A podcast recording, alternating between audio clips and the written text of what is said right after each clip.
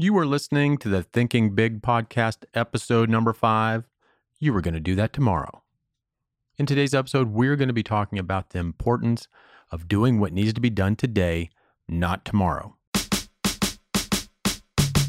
Welcome to the Thinking Big podcast with Sean Osborne, the show helping you think bigger into your life and potential. Sean believes by equipping you with the tools, strategies, and philosophies required to be successful in all aspects of your life, you can achieve anything you believe in. Empowering our own growth makes a deeply positive and lasting impact on our lives, community, and our world. Now, here's Sean. Testing one, two, three from the doghouse. Testing one, two, three from the doghouse. Can you hear me? Good. I remember my junior high school teacher, Mr. Torres. He was a big old guy. He would tell me, Today, not tomorrow, Sean, as I was doing pull ups or sit ups or laps around the track. And I didn't know back then just how good that advice was because there isn't a single thing in this world that's made better by starting tomorrow. So, a month or so ago, we had a full family of squirrels decide to take residency in our attic. For a week or two, we could hear them up there playing, bearing nuts, you know, setting up camp. And my wife kept telling me to call and get rid of the squirrels. Now, the backstory to the squirrels are their relatives moved in a few years ago, and it was a nightmare, and the people we called were not much help. I ended up filling in all the squirrel entrances I could find, only for the new generation to chew their way in. Anyways, I thought I could just take care of them myself, and had I actually taken care of them that day, I might not be recording from the doghouse today.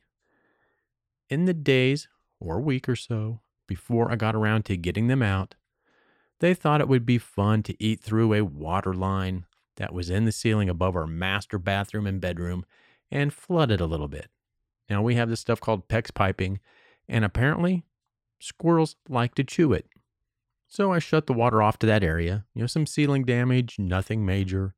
I told Amy not to worry about it. A little patching, a little paint would fix it.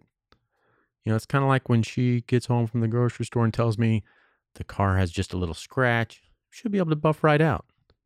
Touche. I spent the next weekish trying to catch the squirrels myself and fix the water line to the bathroom instead of calling someone to get rid of them that day. You know, I did end up catching one of those little SOBs in a trap, and let me tell you, he was not happy. And by the time I fixed the piping, the other squirrels decided to eat about another two feet of the piping over another area of the house. As I turned the water back on to that area of the house, that's when all hell broke loose. Water starts pouring out of the ceiling, out of the recessed light fixtures, and that's when a big section of the ceiling collapsed into the house. At this point, it's a little hard to tell Amy that a little paint will fix it. So, this is when I get serious about eradicating these squirrels. I went all around the outside of the house and filled all the possible holes with this expanding foam. You know, I hit the eaves of the roof, anywhere they could get in. I set multiple traps in the attic, but apparently the big hole in the ceiling was way more appealing than the traps, and one decided to jump into the house. It was literally raining squirrels.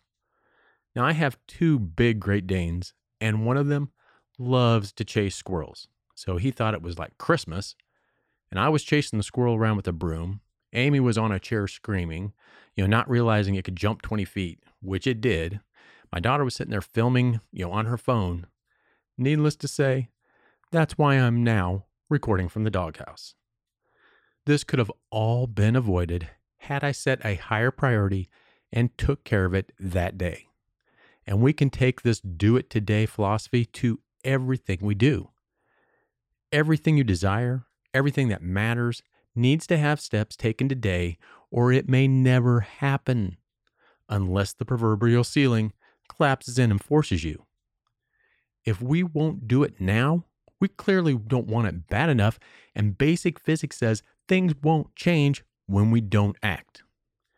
And I'm sure you've heard this saying, you know, a body in motion tends to stay in motion, and a body at rest tends to stay at rest.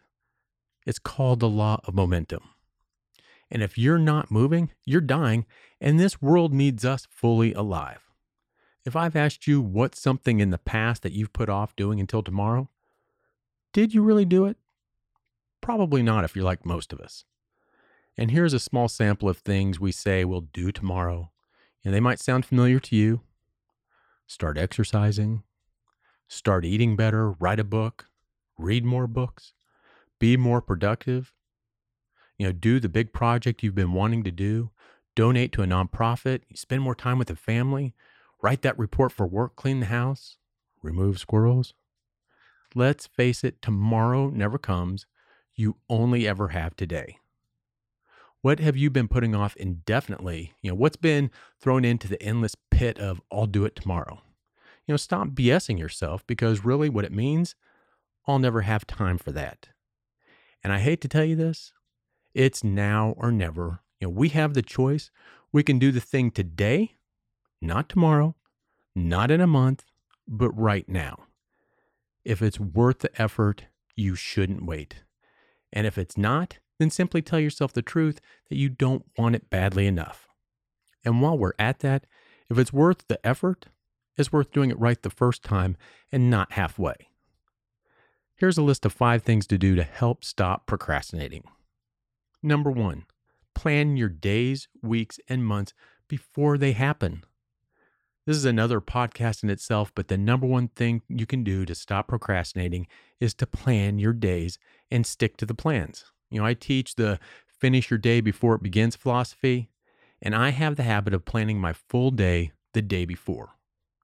Number two, review your day every morning and make sure your to do list items and your daily goals are scheduled. Number three, quit trying to be perfect. Start with the first step. You know, you don't have to know the entire thing, you don't have to have it all figured out.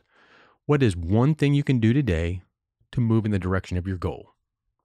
Number four, have a do not do list. You know, we all have our vices we use to distract ourselves from work, whether it be social media, playing games, browsing the internet for crap to buy. Create a do not do list and write it down. Number five, every morning when you wake up, get in the habit of saying, do it now 50 times to get yourself in the right mindset. You'll feel better about yourself once you've started. You know, freedom from anxiety, freedom from nagging pressures, freedom from self doubt. Accomplishing put off tasks gives you a great boost of confidence and energy. And I know starting is hard, it requires courage and perseverance and all kinds of initiative. But that's why most people simply talk about it but never do it. That's why it's the hard part. But starting is necessary and it's crucial to your success. I dare you to begin and then tomorrow do it over again. What I want you to do with this episode is I want you to ask yourself what's something you need to start today, you know, one thing to move you in the right direction of your goals and do it today. Thank you so much for listening and tell your friends, family, neighbors, coworkers, or anyone else that might be interested in growing and developing to please subscribe and listen to the podcast and leave feedback. You know, that's how other people will find the show. Until the next episode, here's to you and always remember your future.